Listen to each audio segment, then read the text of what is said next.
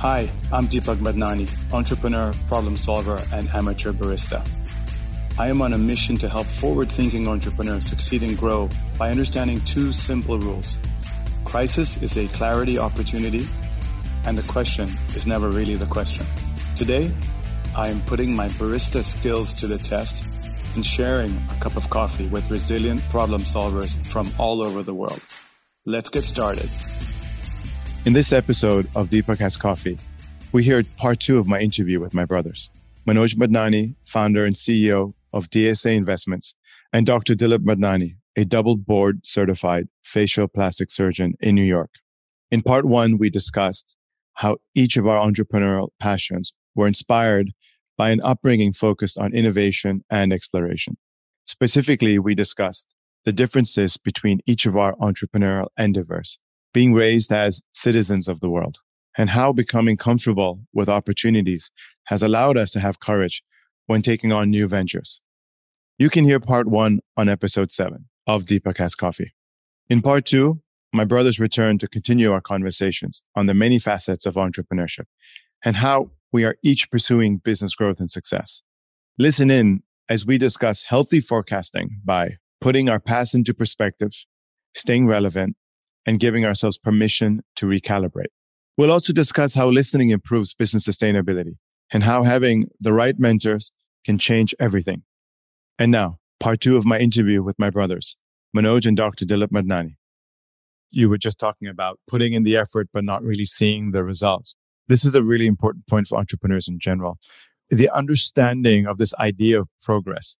We are in this world of instant gratification. A lot of what we come to expect is we, we want to see a result tomorrow. It's kind of like losing weight or getting fit. We want to see a result tomorrow. We want this, this magic pill. What we don't realize or what's hard to see and the perspective that's needed is understanding that the work you're putting, the grind that's going through is part of the learning curve and is part of the progress curve if you were to talk to yourself in three year increments, I almost feel that would be a much better conversation than talking to yourself in those crucible moments, even monthly periods or weekly periods where it's like, what's happening? How am I approaching life? How do you guys keep perspective? Manoj? One of my favorite words that I live and try and plan around is the word called relevance. I want to make sure that whatever I'm doing, I'm relevant, that I am the oxygen in every ecosystem that I am actually in. So therefore, that's my drive. So I want to be relevant as a parent, relevant as a brother, relevant as a son, relevant as a father, as a boss, as a colleague, as a nephew. I just want to make sure that I can add value. And even when I'm going through my dark moments, which I do, we all question ourselves and we say, are we going to hit that goal we have in our mind? And it's tough. I mean, you have to sit there and then it's not something you want to go and you know talk about but you have a few people that you can lean on and you get guidance and you get inspired. And i think you create your inspiration and that comes out of a lot of perspiration right? Because you sit there and you actually start sweating about what if this thing does not happen? And then you sit and actually visualize you have this negative visualization of your entire world crumbling. And then i think that to me gives me my jolt and says, well, hang on a second. I don't want to go there. I actually want to go there. So how do I keep myself relevant? How do I make this thing happen?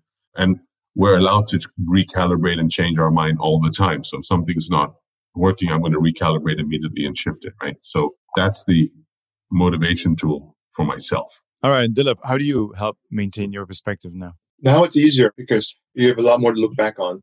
So kind of touching to what you mentioned about having these three year conversations, but you do these exercises. What would you tell yourself 10 years ago? What would you tell yourself 20 years ago? And even now, I tell myself the same thing. Number one is just have patience because you're trust the process, have patience, you're doing the right things. And number two is just so corny, but just the whole, this whole gratitude thing is just keeping things in perspective. Even just as recently as two weeks ago, I literally have to be like patience and gratitude and tell myself that. And right now, those are the two things that kind of ground me right now because you want things yesterday. But then if you look at your track record, you're like actually in a better place than you were last year and 10 years ago and 20 years ago. So just put that all in perspective, even though you're having the same micro frustrations. I think Gary Vee talks about the sky and the dirt or something, clouds in the dirt. In the clouds perspective, you're okay. And then in the dirt perspective, that's when you get your microaggressions. And I think what Elon Musk quote or they say he quoted is we underestimate what we can do in 10 years and overestimate what we can do in a year or vice versa. And that's also true. So, you know, coming back to this point of we've all had this father who was a pioneering entrepreneur, but with that, I almost feel he was addicted to his ambition and constantly bet the house. So this is, of course, with the benefit of hindsight, right? We effectively went into a family bankruptcy. That was when I joined the business the last four years, helping to close up shop. And that was a traumatic time for me. That defined my perspective going forward. And so it's so interesting because people will say, Hey, he's come from an entrepreneurial family. He knew what to do. In fact, I did an interview yesterday, another entrepreneur whose father was a serial entrepreneur.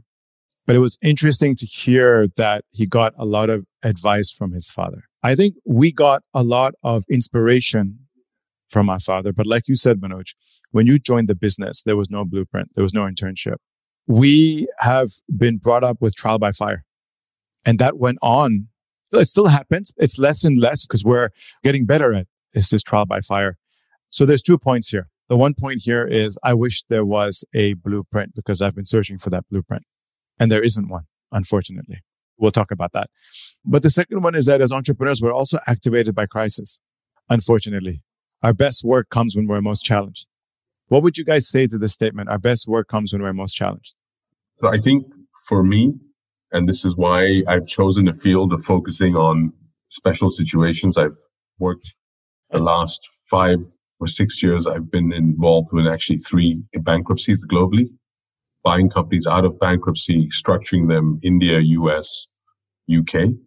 I look for a very challenging situation and I think I apply my best work when things are not going well. And that to me is the blueprint that I use because I go back and actually what's interesting now, I really don't spend time reading about entrepreneurs who have built successful businesses. I actually read about entrepreneurs that have caused the business to go bankrupt, and I mm-hmm. want to understand why.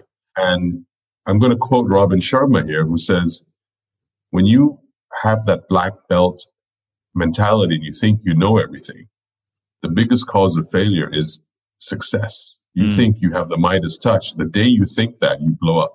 So you yeah. got to keep that white belt mentality. So what's interesting is I definitely am calmer now today than I was five years ago. I definitely listen a lot more than I used to. But what's interesting is I take the time to ask the questions and I just want to understand why are companies successful in their market caps for eight to 10 years? Why do they fall off a cliff?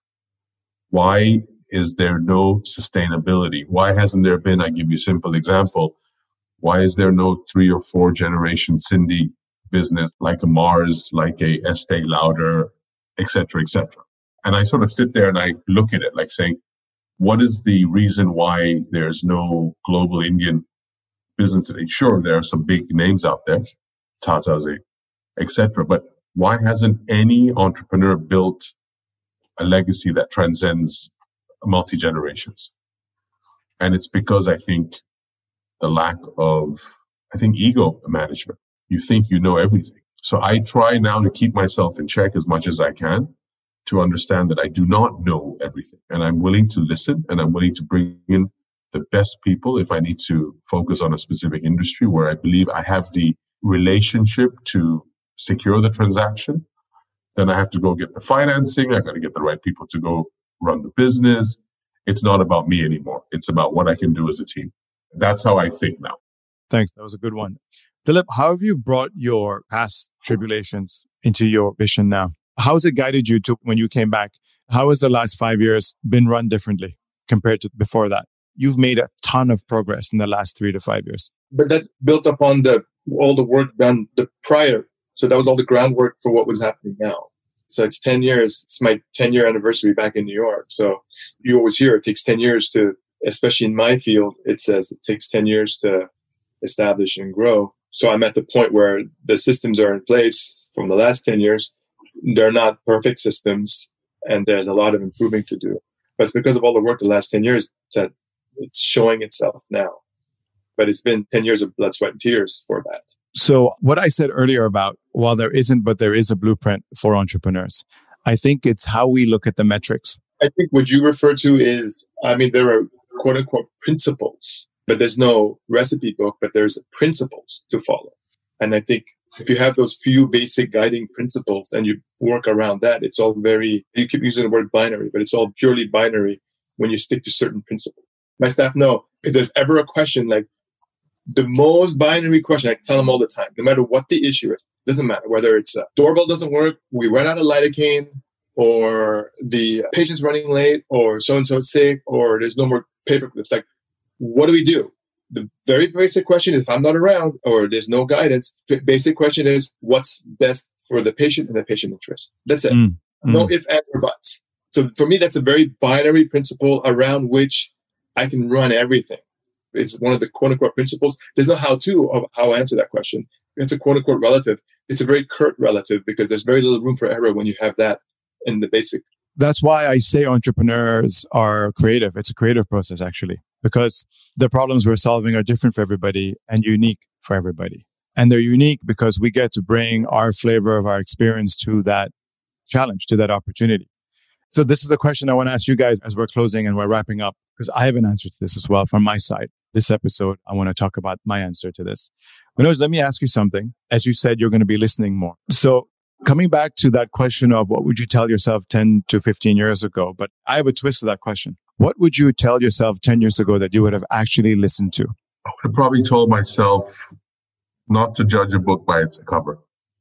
There's a lot more in people or in situations than meets the eye and do the homework well and understand things from a granular point of view versus at the surface.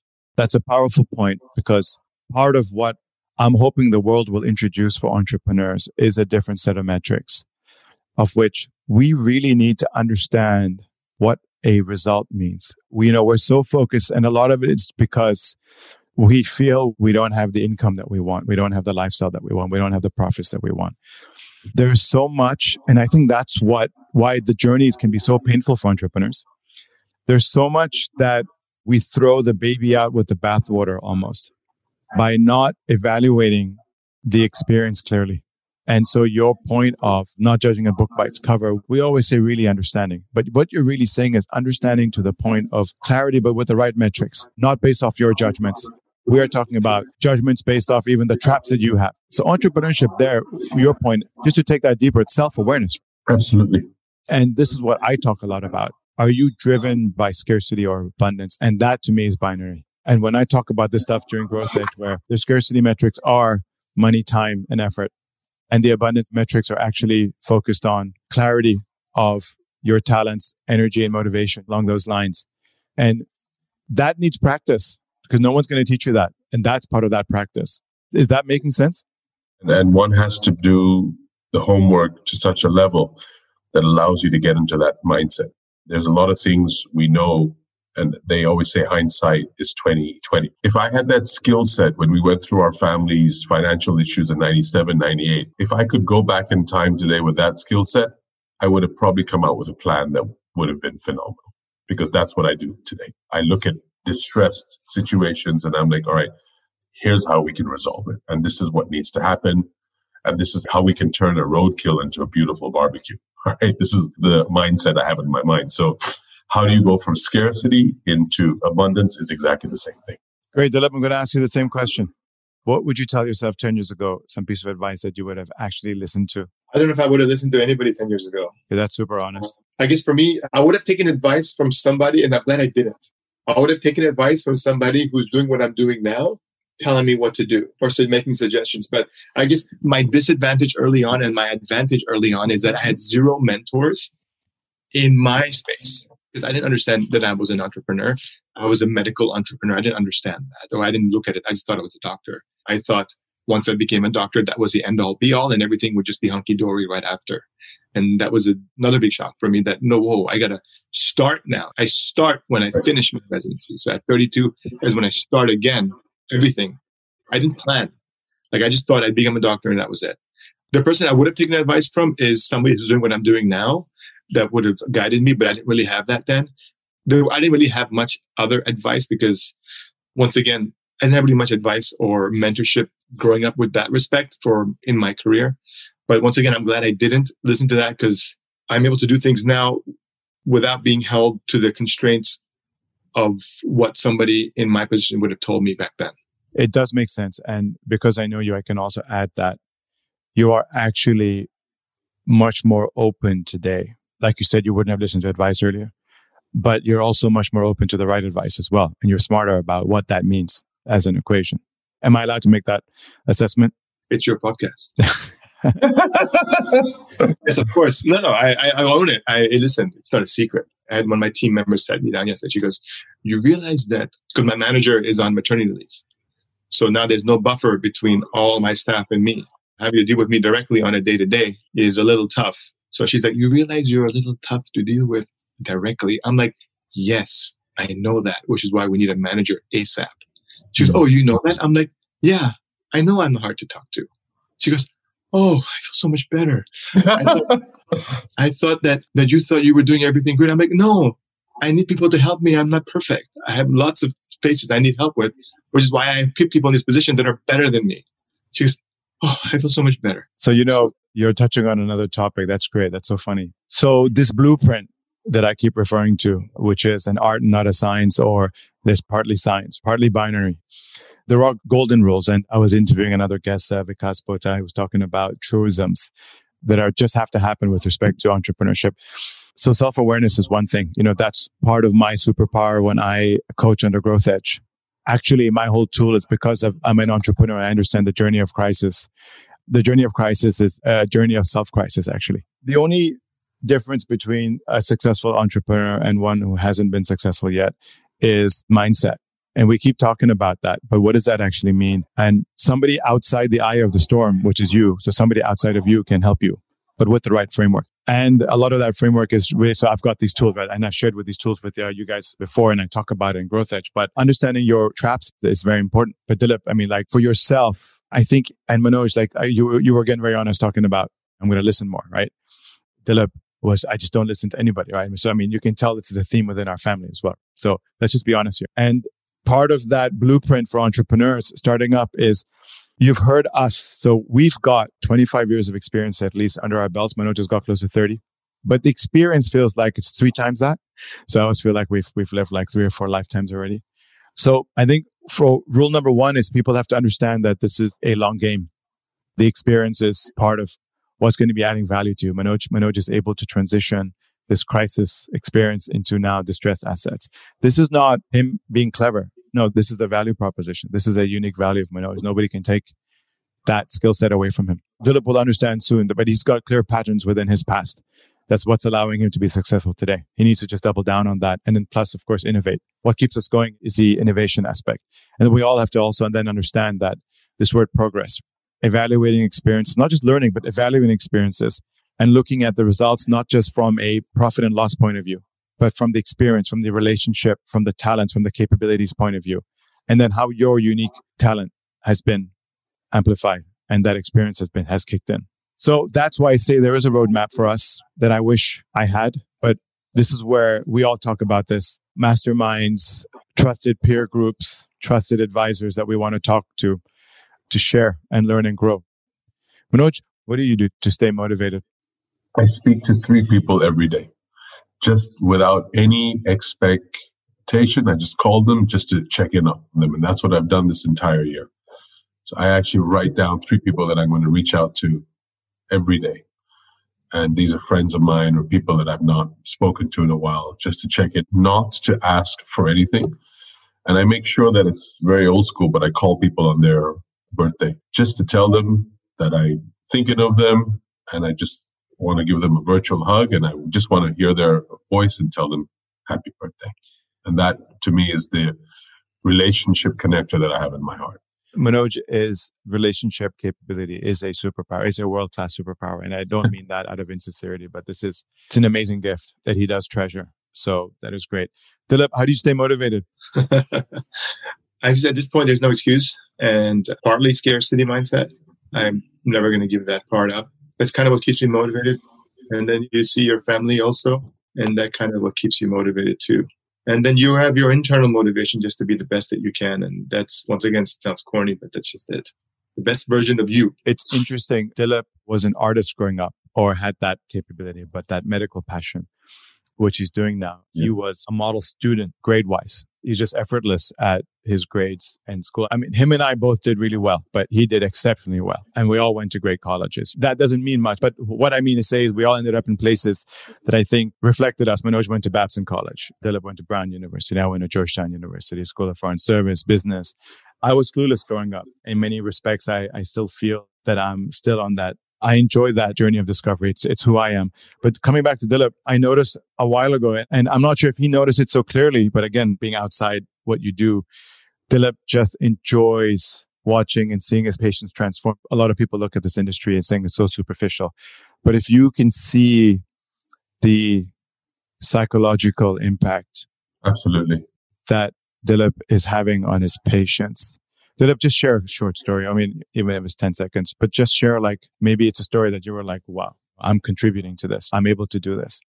I mean, it's transformational, right? I mean, men or women, it's, I'm not, so the type of plastic surgery I do, we call it aging phase. So there's parts of your, there's things that age that you just can't help. Like you can't exercise, you can't make it better. Whether your neck sag, you just can't do anything about it. But everyone on the inside you know, we're living longer, healthier lives. We're all active. We're almost 50, not just 50, we're almost 50. And we feel like we're in our 20s and 30s, but our faces don't keep up with us, right? So there are things you do. And I literally have 50, 60 year olds that I'll, you do a little facelift on them and literally men are opening doors for them again, or they're dressing better, or people turn heads. It's these little, little things. They get their confidence back. It's just part of a persona. You bring out what's there you know, you shine a light on what's there and then they go on about their life. It's amazing to be part of these transformations because, I mean, you know, I, you cut people's faces. It's this very small margin for error. You can't hide it under a t-shirt. I think it's fun, fun work. I don't know if you can hear what I can hear, but this is where Dilip's perfectionism, that double-edged sword is so powerful for what he does. But at the same time, it's so tough on himself because he wants himself to be perfect as well. Look, our journeys are a reflection of who we are. Our journeys polish us uh, we're not even talking about COVID during this conversation, and maybe we can have another conversation in a couple of months and just to talk about how you guys are navigating that. But I wanted to get our stories out. So thankful to the both of you for making the time. Thank you for having us, Deepak. For having us. Thank you for joining the conversation today. Did you have any moments of clarity? I would love for you to rate and review this episode. Your feedback is crucial to tailoring this content for your growth needs. If you would like to hear more, please be sure to connect with me on LinkedIn and or message me on dm at deepakscoffee.com.